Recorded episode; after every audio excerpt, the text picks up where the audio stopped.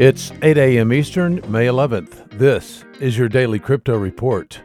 Bitcoin unchanged at $8,788. Ethereum is down 1% at $188, and XRP is down 2% at 20 cents. These are your leaders by market cap.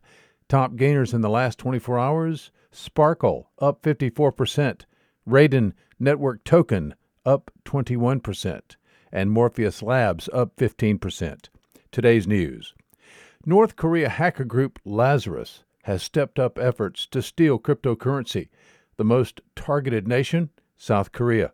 The U.S. is also in the crosshairs of the group, according to cybersecurity firm EST Security in a press release today. SEBA Bank AG, a regulated and licensed crypto first bank in Switzerland, started by former UBS employees, is partnering with Tokensoft International AG to offer a custom tokenization process for entities looking to issue their own security tokens.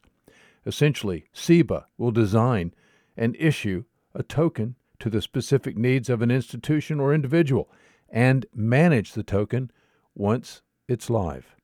Very cool. I want my own token. How about you? Well, these are your leading headlines today. Visit us at dailycryptoreport.io for sources and links. Find us on social media, add us to your Alexa Flash Briefing, and listen to us everywhere you podcast under Daily Crypto Report.